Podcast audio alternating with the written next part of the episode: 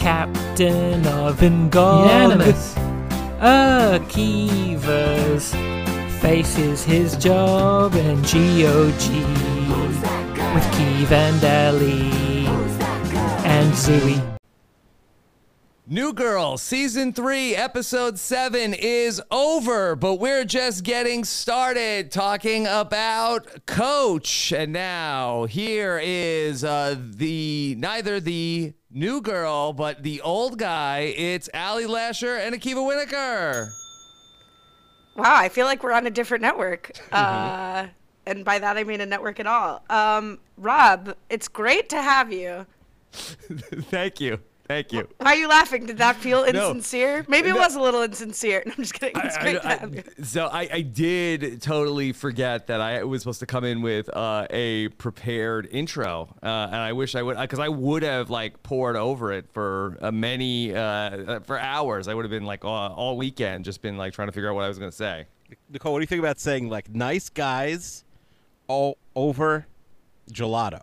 You would have just been pulled. Did you just call him Nicole? No, I think he was doing. He was going to be like pitching bits to Nicole. Look, Rob, if you never said anything, nobody would have known anything. Mm-hmm. Just the story of my life, anyway. But you did great. No, I am very excited to be here. I did watch the episode with Nicole, so you may hear some of her takes anyway, Akiva. Oh wow! Wow. That's Do you think we could get? Could we get? The first lady of podcasting. You should. I mean, in our household, Nicole is the New Girl fan. I have absorbed the show from her watching it. So, but that didn't answer the question. Could we get? Certainly. Could Akiva get Nicole? I don't know. I think that she would. She is gettable. Okay. Well, we'll see. Akiva, you work on that, right? Yeah, I'm on it. Well, we're back after a pretty long hiatus.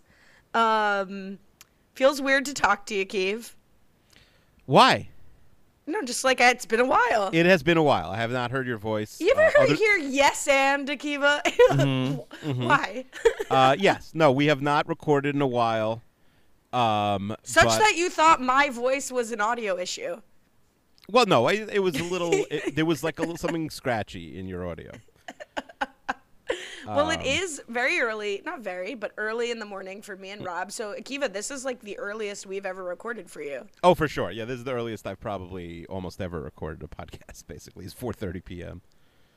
And, Rob, we reference you quite a lot. I've taken to calling you the man upstairs, which makes no sense.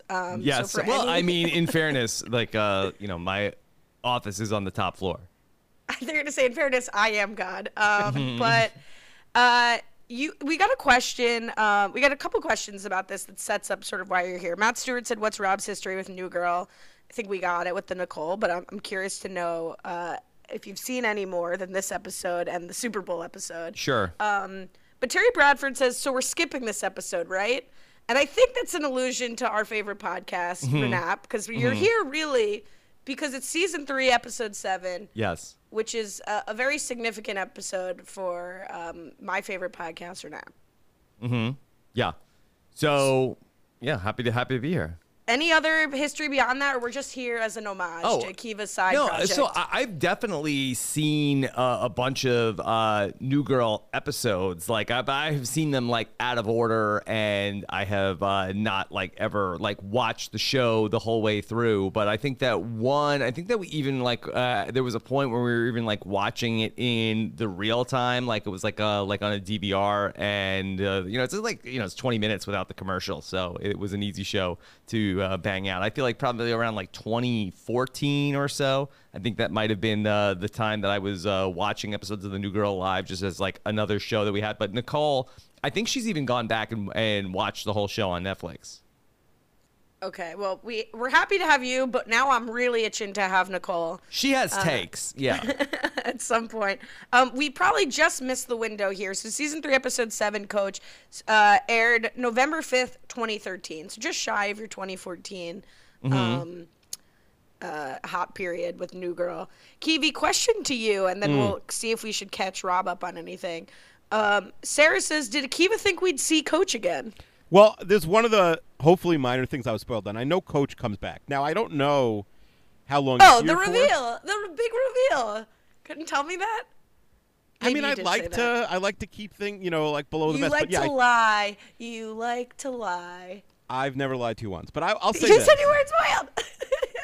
Well, I'm not spoiled. I don't know like who ends up with who or anything like that. Okay, go ahead. Sorry. But yeah, I did know Coach returns. I don't think he's here the whole time, but I could be wrong. I don't think he's like a regular now, but obviously he's here past this episode. I don't know. I'm not sure. I didn't check. I also didn't see the opening credits. Like, is he going to be in them? It's a good question. I'd say we see a lot of Coach. Maybe he's like a recurring regular, but I'm not sure. So, Rob, Coach was the original roommate in the pilot. Okay, so you know that. I know that. And then he went to go beyond Happy Endings, which I think then was canceled at this point. Mm-hmm. Yes, exactly. All right, but Rob, I have a question. The guest is the host. What did we – I don't remember much about what we knew about Coach before he left. So what did we know about Coach from the first episode? Just like everything we know about Coach, or you want to know like – Yeah, like why is he called Coach? Was he a coach? Do we know that? Yeah, he's a coach. Well, I'm too afraid that I'm going to conflate future spoilers. That's fair. Okay, fine. That's fair. I mean, no, that's fair. But I don't think we talk a lot about basketball. Right. I don't think he was Winston's coach that we know of. No, and in fact, now we know. Producer Kelly points out. Note, please. Winston went to the fictional Rudham University with Coach. Time to put that they all went to Syracuse thing to rest. Yeah. So we do get unsolved mystery. I hate fake schools fake schools? Why do you hate fake schools? I hate like when there's like a war in a movie and they'll be like, oh, we're fighting with Uzbekistan, you know, like they like they don't have the guts to like start a war with Kyrgyzstan in a movie because they won't sell 12 tickets. They're like, you know. But how does it apply to the university? Yeah, same thing. Like, what's the problem with saying like they went to Washington University, St. Louis? You know? Yeah. How about fake phone numbers? Do you hate that also? They have to be the right amount of numbers. Like, I don't care if it's like the 555 filk or whatever, but like, you can't pretend like that a phone number is 9 digits in the U.S. or something. Do people do that? I feel like it's always like Rob's saying, like an obviously fake number. Sometimes you'll hear them say a number and it's not the correct amount of digits. I heard in Home Alone 2 they actually used the phone number for the Plaza Hotel in the movie. Oh, they must have gotten so many calls. Yeah, because if people wanted to call the Plaza Hotel, they didn't have That's an Easter ability. Egg. Yeah. Mm-hmm. That's an Easter egg. What number is that out of 100? When is the Dominic Home Alone cast coming? Well, we actually did try that once. It didn't go great, but maybe it might be time to bring it back. 2 years ago. Okay, because Dominic has really come into his podcasting stride with the Big Brother podcast. Yeah. I mean, he's been watching a lot of Home Alone YouTube videos, and he watched one where that they ranked every villain in the movie of who is the biggest villain in the Home Alone movies. I thought that they missed the number one. I would have gone a different direction. Okay, here's an idea. You're talking about the pigeon lady, because she's kind of scary. Why are you going to drop your number one? Or are you going to save it for this podcast that I'm pitching right now? What could we do? I think. Hold on. If this is an Akiva Universe podcast, I had a kid walk into the room. And what do you come in if you hear? I mean, talking about Home Alone. Well, what about Dominic and Noam at the end of like? Oh, well, I can't pitch other podcasts here. But like Dominic and Noam do like a standalone. No. Do like Rob and Akiva. On, like, Home Alone 5. Robin and Akiva, like, commentary on the YouTube videos. So, like, you correct. You do the re-ranking. You listen to the YouTube video. You're like, no, this is wrong. I want to hear Rob rank the villains of Home Alone. Mm-hmm. He's also ranking the traps. Okay, all right. Oh, my God. Ranking the traps. Wait, did Dominic disagree with the ranking, too, or no? He thought it was solid. Who did you think should have been the number one villain in all of Home Alone? Donald Trump. Quick. Probably it's still the same villain as the YouTube video. It's probably Harry. Okay, all right. Okay, he agrees. Okay, all right. Thank you. Please see your way out. Gotta hike down all those stairs. The man in the top floor. Well, we're really missing Dominic's reaction to your big reveal here. Well, who do you think is the #1 villain in Home Alone? Look, I'm going off of a total body of work and not just the events that transpire in the Home Alone movies. Fair enough. Fair enough. Oh, okay. Yeah. Yeah. Rob, do you know, we do the banana minute on this show. Yes. Right. Do your kids, do they have any interesting imaginary friends? Have they ever had an imaginary friend? No, not really. Mm-mm. Here's what's a question to me about Banana, and we're so backlogged on Banana minutes, we could do a Banana hour. Mm-hmm. But at what point? It's so, like, when I was a kid and we were kids, right? We didn't have this level of engagement with voice notes and whatever. Like, you are so invested in Banana's storyline. Trying to monetize it, yeah. I'm sort of wondering, like, at what point is Yosef gonna want to give up on Banana, but mm-hmm. like keep it up because? Yeah, this interaction with you. That's his thing. Yeah. It's true. He probably doesn't. You sort of trapped him. He's going to be a banana guy till he's like 25. It would be weird. It will be weird. I think by the time he goes to first grade, I think he can't do it anymore. Because, like, he'll run into his cousins and he'll tell them about his friend Banana, who could, like, for sure beat them up if, like, they don't watch it. But, you know, I think at a certain point it's going to. It's a fine line of when, but you can't tell him to stop doing it. You're going to crush his spirit. Yeah, I think it's probably like Santa Claus type thing. Like, by the time you're, it's marginal by. Whoa, whoa, whoa! Any kids will say, whoa, whoa, whoa, whoa, whoa, whoa. Mm-hmm. Not good for our brand. Mm-hmm. I was just quoting a villain from Home Alone who said it's marginal by that age. All right. Well, we're rooting for Yosef. I tell him the podcast got canceled. That's believable. Oh, that's true. He would understand that. Your dad said something offensive, and the podcast is canceled along with your father. Okay. Coach is back. Oh, yeah, he does. That was one of my favorite Banana minutes, Rob. Yosef, Akiva uses the phrase, you're going to get canceled, and Yosef reacts like he understands what canceled means, just based on knowing canceled sounds bad. It's very cute. Mm-hmm. I'll try that. I'm not canceled. You're canceled. You're canceled? No, I'm not canceled. You are canceled! What, you just... All right. You better give power of attorney to a loved one, because it's about to get crazy here. As we talk about this episode, actually, that was one of my favorite lines of the episode. Obviously, it was great. Great Winston episode, I thought, Keeve.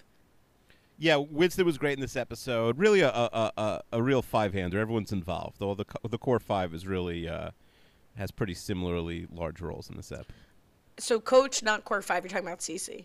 Yeah. Oh, yeah, CeCe. Yeah, I'm talking about Coach as the core five, and CeCe is the core five, and Coach is #6. Is it a core six now? Who knows? I don't know. Sixth man. We'll find out. Mm-hmm. That's coming off the bench. He's a player coach. That's what he is. Mm-hmm. It is pretty cool that, like, they were chill about having to recast, like, basically rewrite write a new character because Coach had to leave, and then his show gets canceled and they just let him back on. Like, that seems like. I mean, I know nothing about Hollywood, as demonstrated on this podcast time and time again, but that seems like if you quit a job, they wouldn't just, like, let you back 3 years later, probably. Do you know anything about the backstory of this? If I had to guess, that I feel like that when you go and you do the, like, he probably did these 2 pilots, but I presume that, like, happy endings might have been, like, in first position, and then they got the pickup, and it's like, I think that maybe he wanted to do that, and then he just had to go to happy endings, and it wasn't like that he screwed them over in any way. It's pretty close to that. I want to say they were 1 season into happy endings. Like, he was already, like, very committed to happy endings, and he didn't think happy endings was going to get renewed. Got it. Right. So he shot this pilot, then had to go back. But that still feels a little like you were hedging. It's like when an athlete signs, like, a contract, but the other team can match it. You know? Yeah. And maybe they really hated him on happy endings. Yeah, he wanted to be on this team. Well, happy endings got canceled, right? And like, if you think about it, it was 3 seasons. This is season 3, episode 7 of New Girl, so it was 1 season in. And the math checks out. But it's very interesting because when I watched the happy endings reunion over quarantine, the moderator asked him, like, what show he preferred, New Girl or Happy Endings, and he was like, "Well, New Girl has more than one black character, so." And it was just like a deadpan answer. I mean, it was an unfair question, but it was a pretty awesome answer. It's funny because Happy Endings, I think, almost got canceled every single season, but was like probably more beloved. Like, at least I've never watched one episode of Happy Endings. Interesting. You're probably fine. Mm-hmm. Yeah, you're probably fine. But yeah, and we're pally maniacs here, but. We're pally pals. Mm-hmm. I know I really liked it, so that's like not fair, but you don't have time. Like if as it was recommended to me, it was like if you need a new sitcom and you want to kill some time, watch it. Mm-hmm. But Rob, I mean, how could you rotate another show in? Yeah, unless it's there's some like hook of why I need to check it out. But no, for three seasons of a show that's gonna get canceled and it probably doesn't have a real ending, I think I'm good. It's not even on Netflix. You couldn't cover it on Nothing But Net. So. And ironically, the show is literally called Happy Ending. I'm not sure if they even got it to an ending. I'm trying to think now how it ends. If it didn't stick. I think like all right, now I'm gonna get shit because it is it's like Freaks and Geeks. It's like a very cult like. How many rewatch podcasts are there? Good question. Do you measure a show in rewatch podcasts? Yes. Oh well. Survivor, so Curb was terrible until like a few seasons ago. And Survivor, best show on television, except The Bachelor. Just based on RHAP alone. Yeah. Let's see. I think there's a few, although I think there might be just podcasts that are called Happy Endings that are not necessarily about the TV show. Mm-hmm. Dying for Sex, Happy Endings. Yeah, that's different. Whoa. What did you say? Why? I think it's about a lady who was dying or something. I don't know. Okay. All right. That's the first Google hit. Yeah. I that's not what I got, but the algorithm is a little different. Yeah. Rob, Patty wants to know, is having Coach visit for an episode a nice realistic touch? Sitcom friend groups tend to be very siloed and rarely have peripheral friends that would exist in real life. Yeah, I mean, I do like that touch that they bring him back in. I will say that Nicole is not a Coach fan. She was not happy to see him returning to the show. Okay. Any reason why, or just she doesn't hit with her? She says it doesn't like that character. That's a hot take. But I mean, he's kind of a douche. Mm-hmm. But like he comes back. I don't remember him being a douche in the first episode. He's so douchey in this episode.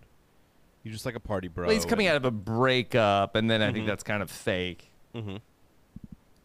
Yeah, I mean, well, it'll be interesting if we ever see Coach again.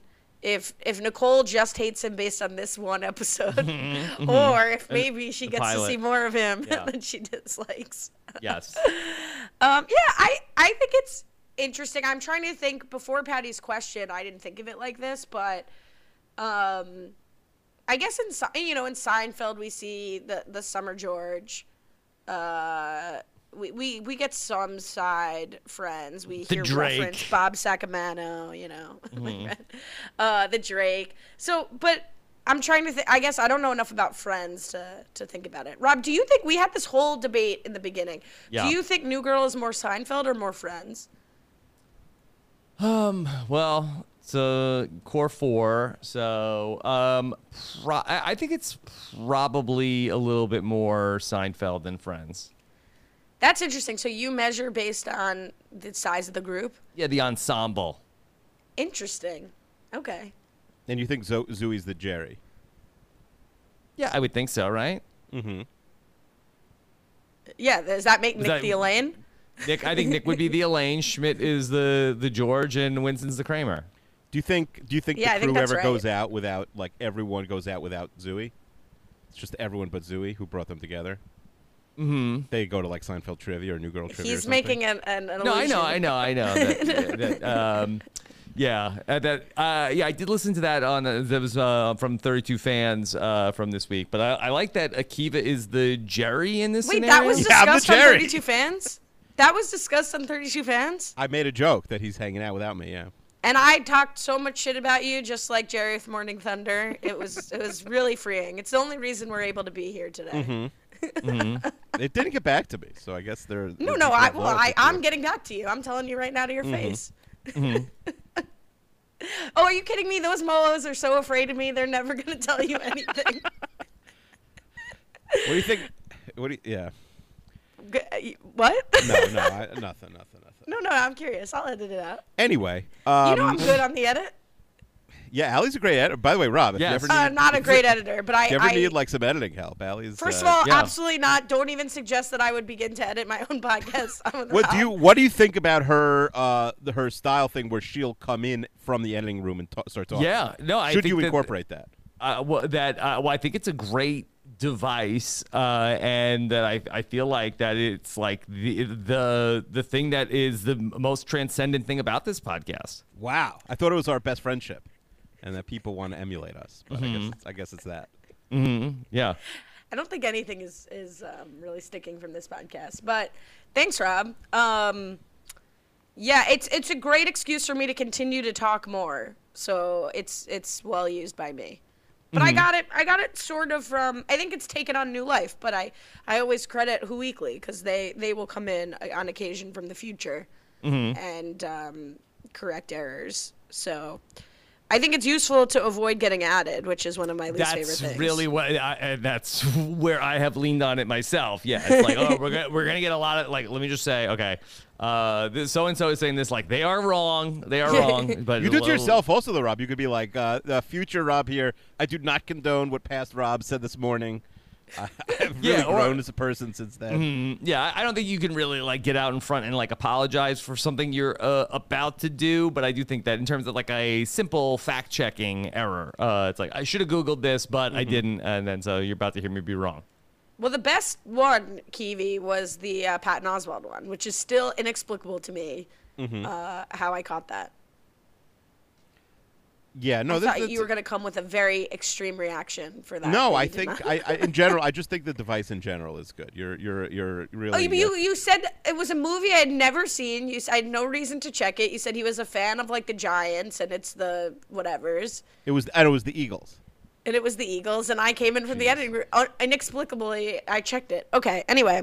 So Coach broke up with Malia, and it's interesting to me that Winston is like, he probably broke up with Malia because he's a guy who like disappears into his relationship when he has a girlfriend. It's like me and Kiwi. I was going to say, you know any guys like that? I don't know. Well, Kiwi has disappeared into his relationship with you, Rob. That's what Chester and I discuss most often. That I feel like I barely talk to Akiva. I hear from him once a week. Oh my God, Akiva goes, we're sending you the link, and Akiva's like, Rob just asked me for the link, but he probably gets so many emails, like he didn't see it. I'm like, I don't care how to speculate how many emails Rob gets. What, Akiva, was there an earlier link? No, it was the 3 seconds. No, but I was just saying, like, maybe he won't see it. I'll follow up with the message, and then I saw you had already messaged. Like, but I was messaging you. Like, do you have a link for me? I didn't see. But the point is, she's like, doesn't that blow up your theory? He's missing messages from me. Yeah, I'm missing messages. If I had, like, notifications on, that would be one thing. Allie thinks, like, I'd throw her in the river just to have a conversation with you. That's what, that's what she thinks. No, that's not the case. You have and you will. How'd you do in the river? I'm not a strong swimmer. No. If you put me in a basket, are we doing a Baby Moses, or are you just throwing me in the river? Yeah, like hopefully some lucky guy finds you in the river. I could lounge, baby. I could lounge on the river, but if you're throwing me in, it's not going to work out. We're one scene into the show. Okay, so last week, Schmidt had a little Schmidt fit, and he walked out and moved across the hall to his own apartment. So now he's in there taking his chimes, taking his toothpaste. Matt Stewart says, what's the rule for when one roommate moves out? Do they get to claim stuff they bought for the common area, or is it lost? This can be like a messy divorce. I think it depends on like how acrimonious the breakup is. I think that the worse the breakup, the more stuff that gets claimed. I think that if it's like I wish I could stay, but I got to get my own place. I think you guys keep that. I think it's not as big of a deal. I think you got to be – that's a good point based on the energy of the breakup. Sentimental value, okay, like if his mother made those chimes by hand. But otherwise, I think big-ticket shared items, you got to offer a buyout. Like, or trade. Even if I brought the tea.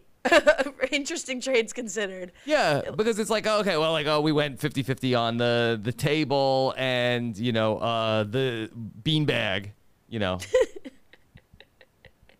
You could tell it's been a long time since you had a roommate that wasn't your wife. Yeah. The beanbag. Yeah, I mean, yeah. But, like, I don't think you could just leave someone, four people without a TV because you're leaving, because you bought it, if they want to buy you out. That's key. Kiwi, you've never had a roommate, so this doesn't apply. I mean, I live with a roommate right now. Right, and when that fails, you can offer a buyout. Yeah, that or... buyout is tough. All right, you guys are prolific nickname givers. We learn when Coach shows up. First of all, he's like, Malia got fat on me. We later learned that that's obviously not the case, but that isn't helping Coach's likability factor. But we learn that Coach has been calling Winston Shrimp Forks. As prolific nickname givers, what do you guys think of that nickname? I didn't love it. Shrimp Forks. Yeah, it's not for me. I'm not into shrimp or forks, so I'm out. True. It doesn't make sense either because it's like he has little hands, so he can't palm a basketball. So it's like shrimp hands become shrimp forks. He's not tall. No. So a shrimp fork, I think, is like a tiny fork that has like only two prongs, which are not as long as the prongs on a normal fork. But that's, like, because of his little hands.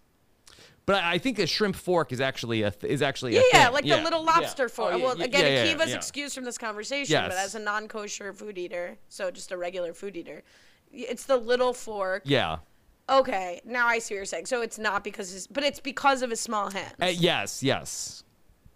I have the power to edit this out so I don't look dumb, but I didn't think of that. Aren't you also not a shrimp person? So, like, how are we supposed to know? I eat shrimp. Oh, you do? I just said I don't eat pork. Oh, right, you don't. So pork. If it was pork forks, I would be like, "What's a pork fork, Rob? You'll have to weigh in." Pork fork. Yeah, it's not the best line, but so Coach forgets Jess, which is to me a very, very funny part of the show. That Coach after the episode where Jess replaces their old roommate and Coach can't even remember her. We've shared some really important moments, like when they got Bin Laden. That was absurd. Go SEAL Team 6. Yeah, poor Jess, who just wants Coach to like her. It's not happening. A lot of projection this episode. Like I think this is where we first get Coach sort of rejecting Jess just generally against girlfriends and women at this point. In his post-breakup stage. But like everyone in this room would do after a breakup, he wants to go to the strip club on a Tuesday night. What is it about Tuesday nights at strip clubs, Rob, as an expert, that is a problem? So I think that Tuesday is like the most desperate night of the week to go to. I think that a lot of places have like Tuesday night might be like ladies night. Like they'll do anything to try to get people to come out to a bar. Not a strip club, but just Tuesday night is like there's nothing on Tuesday night. Like Monday night, you have like maybe Monday Night Football and people are like, hey, it's still kind of the weekend. Tuesday is like if you're at a bar on a Tuesday, it's already the most desperate night. And like the strip club is like already the most desperate place. So the combination of like a strip club on a Tuesday just reeks of the most like sadness and desperation. Is Tuesday worse than Monday or when it's the worst night for sure? I think it's the worst night for sure. Can we rank them? Yeah, we could rank the 7 nights.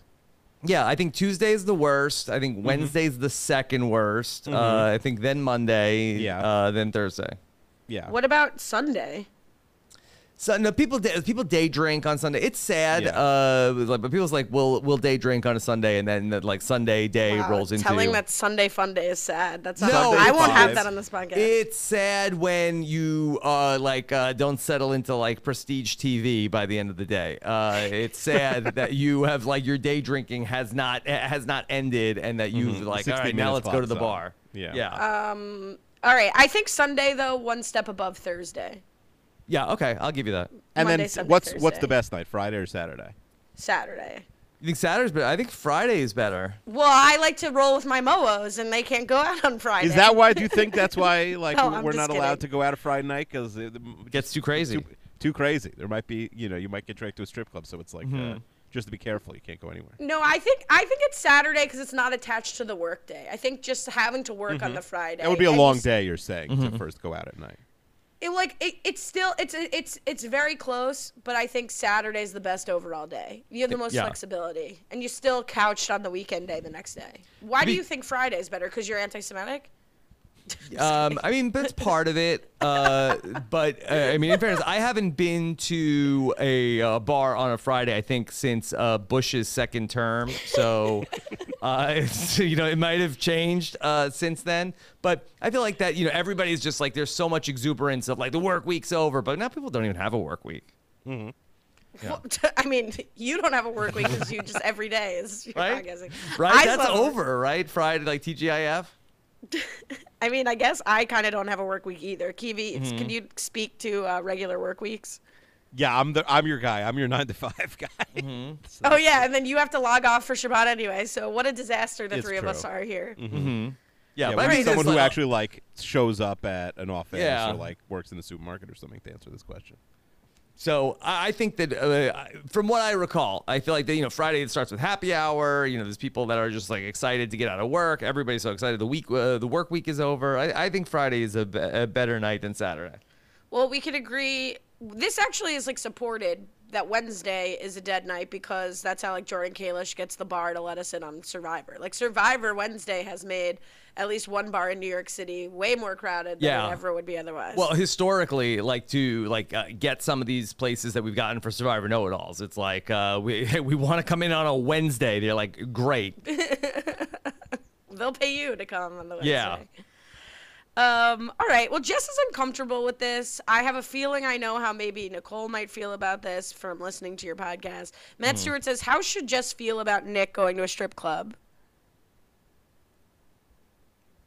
Not ideal, I wouldn't think, right? Mara's like begging Kiva to go. I mean, I think it's just like, honestly, it's so funny that she just like loses the respect for them because it's the middle of the week more than anything. It's more when you're going than where you're going. Mm-hmm. I wonder if that's true or if that's just like a way to like kind of like, you know, it's still early in the relationship and she's like able to say like, well, it's a Tuesday night. That's so ridiculous, as opposed to like taking issue with the whole thing. Like when he wants to go on a Saturday, I'll revisit my argument then, but I can just kind of be like, oh, it's a Tuesday. Because I would probably rather you go. I mean, I wouldn't just – not that anyone cares how I feel. I really wouldn't care. But if I cared, I'd rather you go on the Tuesday than the Saturday. Why? Because it's less ruckus. Like, fewer people, less vibes. Yeah, but there's like more one-on-one individual attention. Like, but maybe Saturday, like you're in a crowd of people. Yeah. Like, maybe like on a Tuesday, there were three people there. Like there might be like five women working, and there's three people. I'm not threatened by the women working because they're probably less interested in these fools who come in. Yeah, but they're gonna take all the money. Right. So but like what? I guess the question is, what are you worried about when you're saying you're worried about a guy going to strip club? I worry more about the scene, the peer pressure from the other ruckus individuals, and how drunk you're getting because. But if you have work the next day, like presumably you're not going to go as hard as you would on a Saturday or on Rob's night Friday. Mm-hmm. Yeah.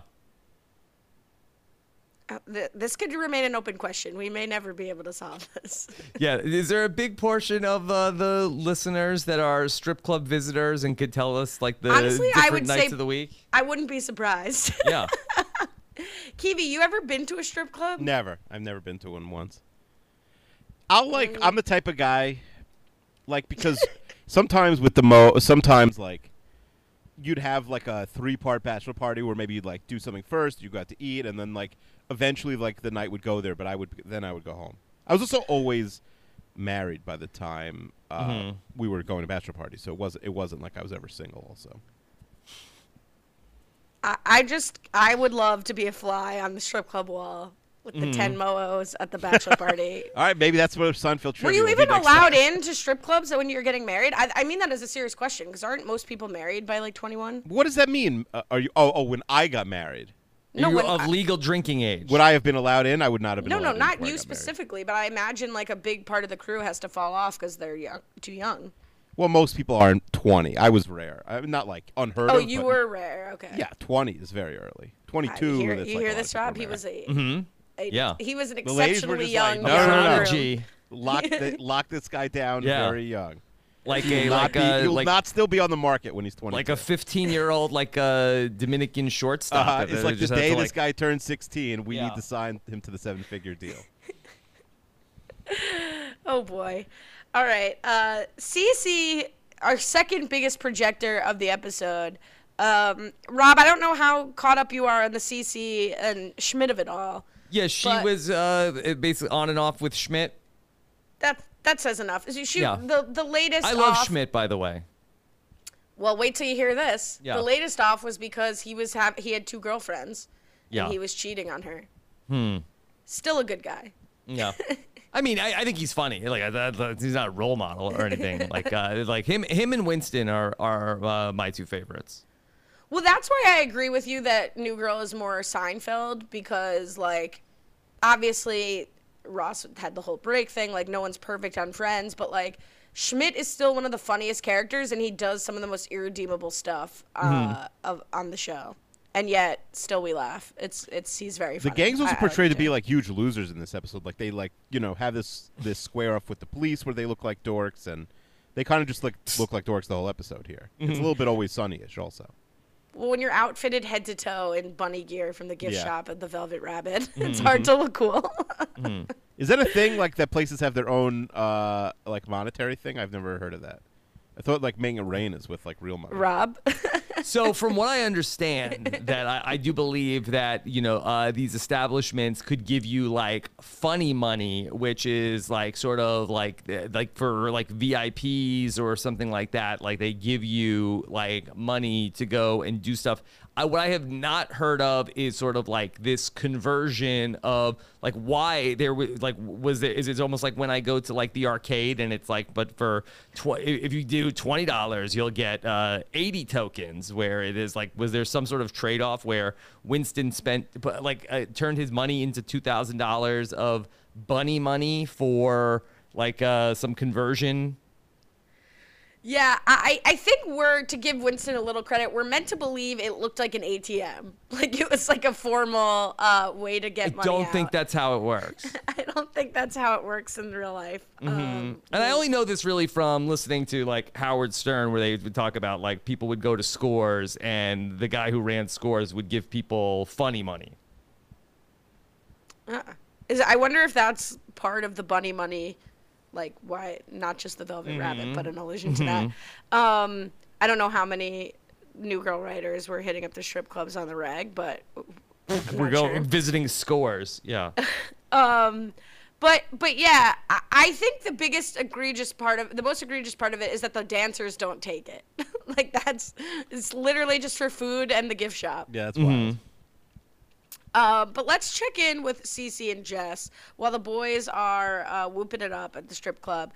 CeCe, having recently been scorned by Schmidt, is in very anti-man, don't trust a man. You think Nick is just shaking hands at the strip club? No, we need to make him jealous. So Jess calls up, or I guess CeCe calls up Artie from the coffee shop, played by Taye Diggs. Producer Kelly says, how perfect is Taye Diggs in this role, Akiva? Yeah, Taye Diggs is amazing. He's really funny here. Taye Diggs at this point is mostly known as the guy who follows everyone on Twitter, but he... She also asked, how many of you does Taye Diggs follow on Twitter? Oh, can we check? I don't think he follows me on Twitter. Yep, follows you. I didn't even realize. Yes, he follows me on Twitter. He follows you on Twitter? He follows everyone. He follows 680,000 people. That's more than he has. Doesn't follow me. How does he get you? I have no idea. I guess there's just lists and stuff. So he follows you, but not me. And follow not both of you. Follow Taye Diggs right now. Maybe he's more of a 32 Fans guy. Maybe both of you follow Taye Diggs right now. I guarantee you by tomorrow. Wait, did you follow Taye Diggs? I do not believe so. I don't think I ever followed him. Follow, unfollow. His ratio, he has a terrible ratio. Terrible. It's embarrassing, his ratio. Yeah, he's following more than he's being followed by. Okay, this is incredible. This would be an incredible game of who does Taye Diggs follow? Yeah. I mean, everyone. But both of you follow him right now. I guarantee you. He follows Sierra Easton. He follows Morris Chestnut. This is wild. They really need to, Twitter. I know you're listening. If you could add a following, because there's a followers, Yeah, no, it really they really need to have a following, Mike Absolutely. Bloom right at the top of the queue here for following. Yeah. All right. I did not know that about Taye Diggs. Yeah. But both you follow him right now. I guarantee you get followed. I don't need Taye Diggs to follow me. Yeah, we're fine. Our lives are fine. I have one follower request. Imagine if it was Taye Diggs. All right. Well, that was fascinating. I like Taye Diggs. Kiwi, where do you think he falls in our like famous rankings? Give me people and I'll tell you more or less. He's not the most. I mean, is he? What about Jess's parents, played by Rob Reiner and Jimmy Lee? I mean, the kids probably know him more than Rob Reiner. Jimmy Lee Curtis. He's definitely not Gen Z popular. No, but I think people know his name. Jamie Lee Curtis or Taye Diggs, who's more famous? Put that to Rob. What do you think, Rob? I mean, Jamie Lee Curtis, I think, has like the body of work. So yeah, certainly body of work. Jamie Lee Curtis has been famous for like 50 years. Yes. I mean, I'm looking at. Go ahead. No. You're looking at what? I'm curious. Taye Diggs' IMDb, and his IMDb Big Four is not super impressive. Can I guess? Yeah. Rent's got to be there, right? Rent is there. That's all I know. I think that's the thing. He's most known for his relationship with Idina Menzel and the Rent situation, I think. Mm-hmm. Which does not bode well for him being more famous than Jamie Lee Curtis. Yeah, his Big Four is Chicago, House on a Haunted Hill, Rent, Equilibrium. I think he's more of like known as being like professionally handsome as opposed to for any particular work. Which really says a lot about Jess rejecting him for Nick. And I'm a big Nick girl, but like, wow, Taye Diggs is really hot. Well, I think that at the end of the episode, I think sort of maybe speaks to the fact that he might be a sexual predator. Well. Okay. Also, you think he is or his character? I don't think I know. I only know the man that I watched on New Girl. Yeah, Akiva. Everybody who plays the creepy guy in the show should be flagged as a sexual. By the way, we asked who's more famous. They have almost an identical amount of Twitter followers, but Jamie Lee Curtis follows 200 people. Like but Taye Diggs does it as a stunt. People follow him as a stunt. He does it as a shtick where she doesn't follow anybody, and then. It's shtick? Like, he's like, oh, this is hilarious. I'm going to follow 680,000 people. It's like he hired someone in 2011 probably, and they were like, how do you get followers? You just follow everyone, and they'll follow you. But somehow, because it's impossible to track, really, or not impossible, but you'd have to put some work or money into it. If I follow, like John C., and then he has 900 followers, and then the second he follows me, I unfollow him, like, he'll unfollow me. But with Taye Diggs, he just can't do that. The volume is too large. So he's following a lot of people who aren't following him anymore. Okay. Which is why his numbers suck. What about him versus Justin Long? He is more famous than Justin Long, right, Rob? I feel like that Justin Long is famous for being like with Drew Barrymore? Is that commercials? Mac commercials, yeah, Mac accepted. Commercials, yeah. I'll take Taye Diggs. Yeah, I think that's a good comp. So I think he's just above Justin Long in terms of the guest star rankings that are informally kept in my brain. I'm curious. So he's able to sniff test a drink and know what's in it. Jess is drinking Shirley Temple with a finger of coconut rum, which is horrible, and lemon. Rob, you have a signature drink? No, not really. I'm a real lightweight when it comes to the alcohol. So no, not at this time. I do not have a signature drink. Like if you go to a bar, you don't order. You don't have a go-to. No, and I think I would probably have a beer at a bar. That if I had like hard liquor, I would be like fall down drunk at this point in my life. All right, Kiwi, I'm not even going to ask you. I thought Rob maybe would be. I think I used to drink a lot of like vodka tonic. I used to drink a lot of like Jack and Coke. Like I probably, if I was going to have a drink with liquor, I think I probably have like a Jack and Coke. It's too rich for my blood. All right. Too sugary, too sweet?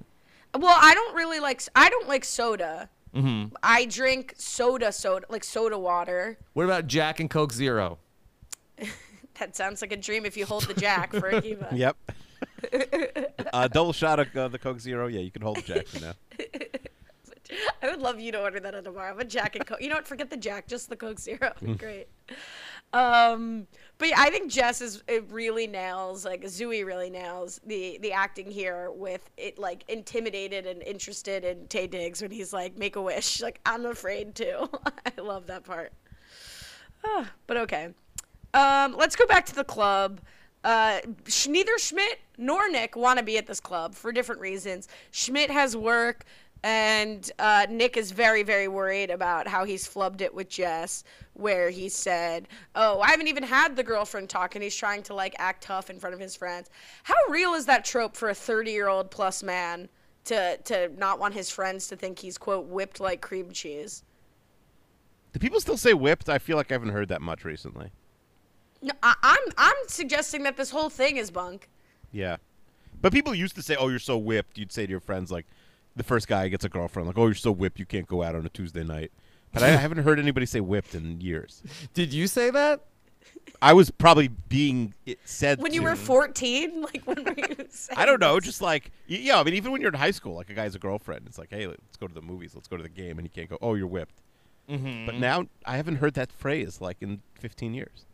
Well, it's a little crazy, I think, for to be in a relationship with someone in your 30s and have to be like, she's not even my girlfriend. Like, it's just like, really, we're doing this? But you're right. It's very high. It's reminiscent of high school. It's certainly in Jersey, people would be saying that. Rob, as a lightweight, you should really be able to assess who's drunk. I like to track who in the scenes where they're drinking, who is the best at acting drunk. Yeah. From the actors. Do you have a take on this? Producer Kelly asked this question. I thought it was all bad. I didn't think any of them were. So I feel like that Nick and Schmidt seemed like the worst to me. So maybe, Damon Wayans Jr. and Winston were better at it, I guess. Yeah, no one really stood out to me either way, so that's why I punted it to you and made you answer, so thank you very much. The scene when they're in the back seat of the car, like, I thought was a little hard to get through in terms of, like, the drunk acting. Fair. I did like that. You want to drunk fight a cop? But, all right, Nick and Jess. Jess calls Nick. Nick botches covering the receiver, covering the listening part, and says, I don't need help checking my woman, and just really aggravates the whole situation. We find out that Malia actually dumped Coach and is dating a new guy named Tariq who works as a police officer.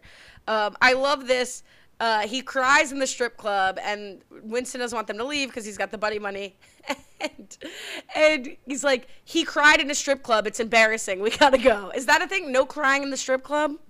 I mean, I'm sure it has happened for a variety of reasons in human history. But, I mean, like, probably maybe the most embarrassing place you could be crying. Winston with a great line. Did you hear the story about the two white guys and the two black guys that walked into a police station? Two white guys walked out. I just feel like Winston had such great improv lines. Do you know that, Rob, that a lot of New Girl is improv? Not like Curb, but I did not know that. The actors have said they had a lot of freedom to just, like, play around and improv. So, I mean, who knows? We don't have as much. Did they have that at Happy Endings? Probably not. I don't. Well, they all say they never had a cast like this one. Who knows how he feels about Happy Endings. All right. So a lot of great lines in this exchange, basically. I don't know if anything stands out to you, Kiwi, from this. There were a lot. Yeah. What's your line of the episode? Well, you like money. I feel like you liked when Schmidt said this is a high-income area. The cops are very bored in there. No, I don't like that. You love money. Anything to do with how there's plenty of money. I don't love has money. Ever said I've never once said I love money. I nothing money. He doesn't put it on a pedestal. That's why I don't put it on a pedestal. Yeah, if you talk about it all day, then it runs away. But if you just like act cool around it, then it just like flies your way. Right. That's the law of attraction. Is that what I've been doing wrong? Yeah, it's a secret. Yeah. He doesn't put it on a pedestal. Do you have a line of the update? A line of the update. A line of the, oh my God, the wheels have fallen off. So one of the lines that I really liked that made me laugh was when Coach was at the bar and talking about how Jess was nagging Nick. He went on. He was talked about a couple of different things about nicknames for Jess nagging. The funniest of which I thought was Naggy Gyllenhaal. I do think Maggie Gyllenhaal has ever been called that. That's the tough one. Yeah. That's good. Kiwi, you have a top one?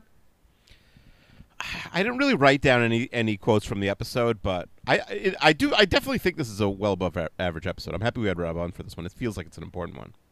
Well, we would only want Rob on for the top tier episode. Important episodes. Listen, yeah, I mean. Mm-hmm. Yeah. Hop along, Bunny Money. How do you think of Bunny Money as a new nickname? Better than Shrimp Forks? Yeah, I think Winston even agrees. And it only cost him $2,000 to replace the nickname. Mm-hmm.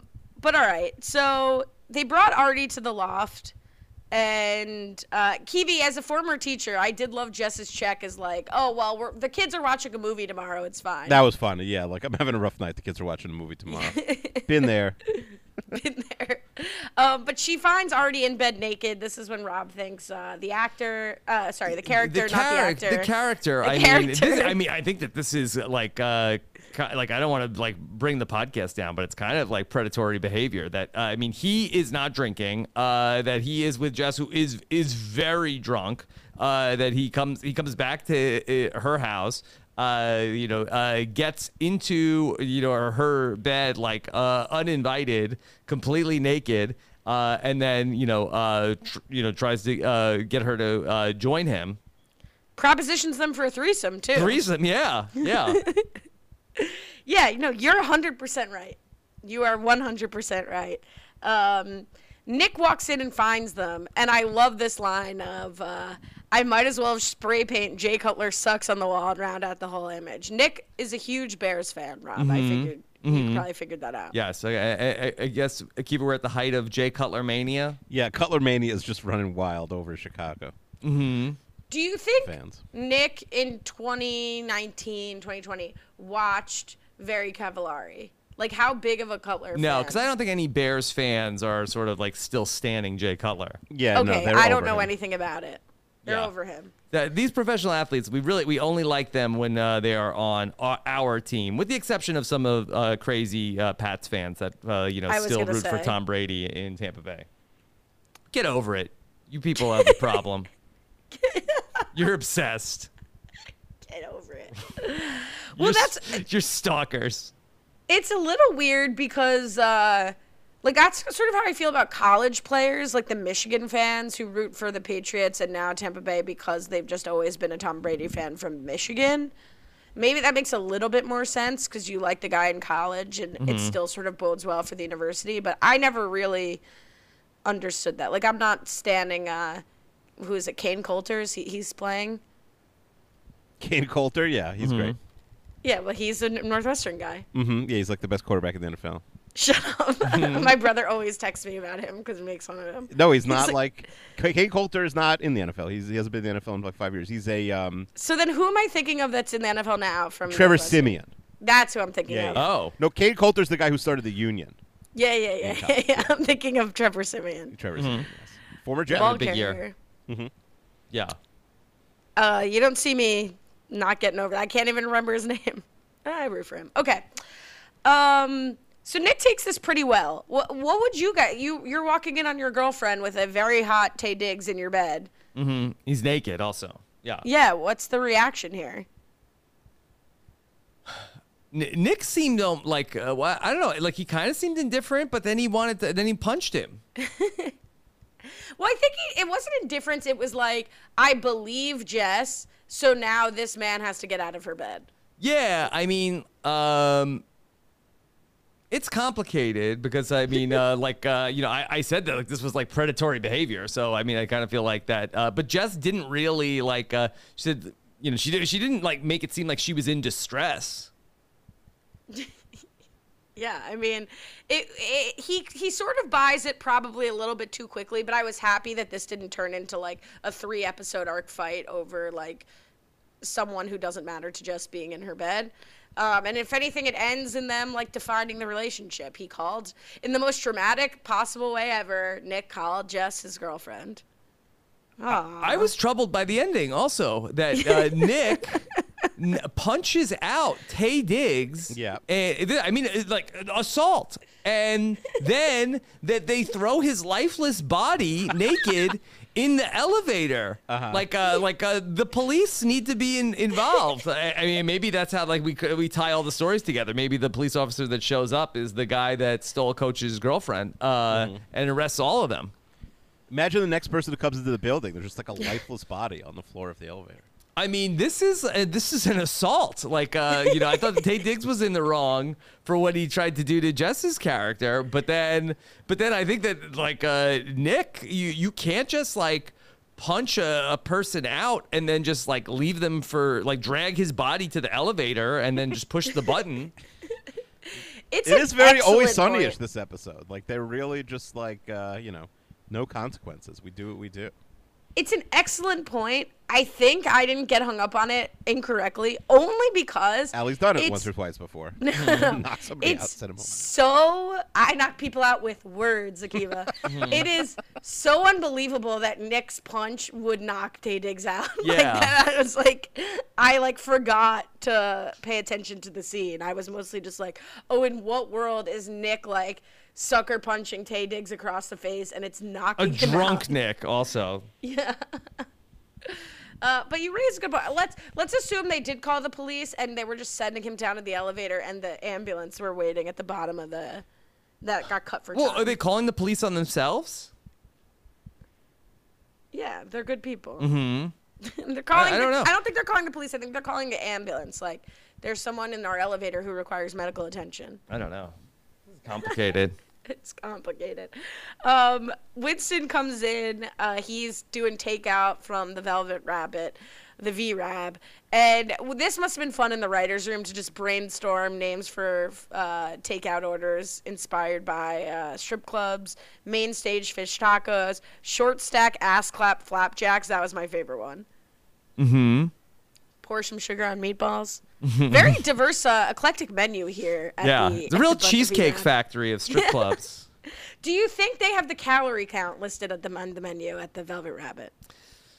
They might have to legally, but I kind of feel like that, you know, I think if you're, you know, if you are eating at the strip club restaurant, I kind of feel like that your nutritional concerns are probably not high on your agenda. I think that's fair to say. I wonder how many franchises the Velvet Rabbit has. We'll look into it in a hypothetical world. All right, Kiwi, let's get to the guide here. Mm-hmm. But we can ask both of you because you guys don't know, really. Are we seeing Artie ever again? Is Taye Diggs one and done here, or will he be back? I think if your lifeless body's in the elevator, you're probably done. I don't know what act. Do you think he's dead? Do you think Artie? No, I don't think he goes back. That's too dark. But I don't think he goes back for vengeance either. Did Nick ever? Is next season is Nick gonna be in jail? That's like the whole season long arc. Is Artie's just hunting all of them and kills them one by one. Mm-hmm. Oh my God. Takes them to Brazil. All right. Do we see how much more life does Coach have on New Girl? Let's set the over/under for how many episodes you think he's going to be on? Because I've already said there's no way Nicole's hating him just on this episode alone. Yeah, I think over 20 more episodes at least. Ooh, could be more. Could be every episode. Honestly, I don't know for sure. I feel like that you see him more, so I kind of feel like that he is probably like a series regular, but not necessarily part of the an addition to the cast. All right. Let's decide who won the episode. While you're thinking about it, I'll read you from producer Kelly and Matt Stewart. Kelly says, Coach, he's back. He's funny. He even gets some closure in his breakup.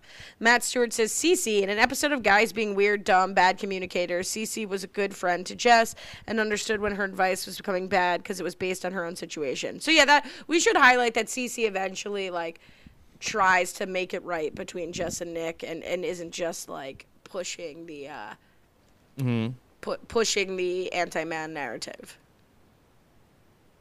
So who won, Kiwi? This is a tough one. There's not an obvious winner. I don't want to give it to Coach. He's like crying. He's doing. He's being shady.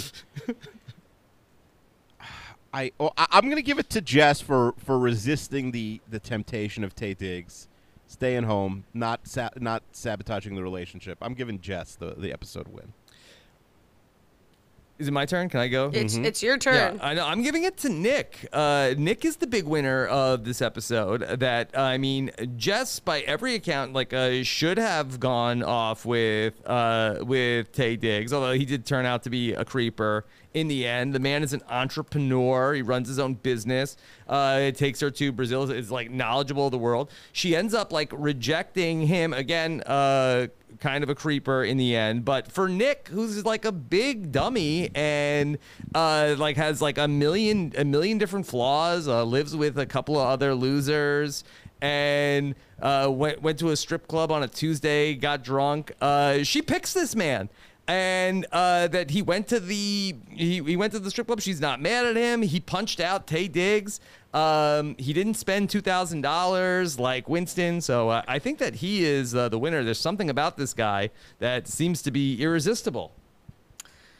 Whew. I think you just swayed me for the first time ever. I was going to give it to Winston, but I think you convinced me. I'm going to give it to Nick for no other additional reasons. I think that was a great pitch against there. All odds that somehow like he punched out Taye Diggs and just stayed with him. Yeah, I think you're 100% right. I think it's Nick. He told this woman, like, I'm going to the strip club. Make me a cake. And they were fine. Kiwi, it's not too late to change your vote because I think Rob's making the best case. He is making a great case. He's making a great case. But, I can't be peer pressured. Then you'd be like, see, you only do that because you're in love with Rob and throw me in the river. Yeah. Throw me in the river. Yeah. In fairness, Akiva would never do any of those things. Mm-mm. You would tell his wife, make him a pie. Not cake. I did have an awkward conversation with my wife yesterday, which was, I don't know why, but I turned to her. Do we want to know? I turned to her, and I was like, hey, you're never going to be a birthday present this year. All we do is hear about how we don't do birthday presents. We don't do whatever. I know. But then, what did you want? I didn't want anything. But I thought, like, I think, like, at one time, my daughter's like, just so you know, don't be upset. But, like, your birthday present didn't come on time. But that was, like, 4 months ago. So I was like, hey, like, what was she talking about? She's like, oh, I have no idea. I think she made it up. She was covering. What's on your birthday? She's covering.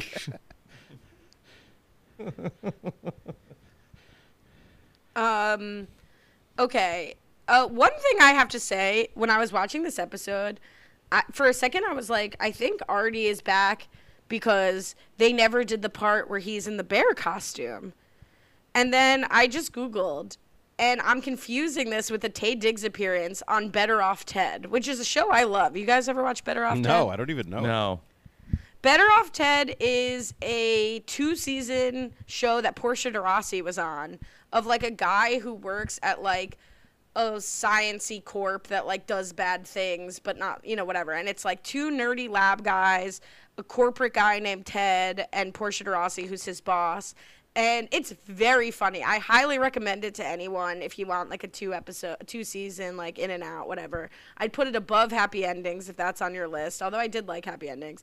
Anyway, Taye Diggs guest stars in an episode where they're, like, doing matchmaking for the people in the company. And it turns out he's, like, a guy who likes to dress as a bear and, like, stalk animals in the woods. It's, like, so disturbing and strange.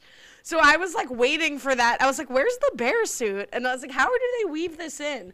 Not Artie. Just another weird literal predator that Taye Diggs plays on a sitcom. All right, we're all better for knowing that. Mm-hmm. Listeners, if you watch Better Off Ted, let me know in the Google How many rewatch podcasts are there? Yeah, right. Kiwi, when we quit this, we could do that. Mm-hmm. Just kidding. If we make it to the end of this, it will be a blessing.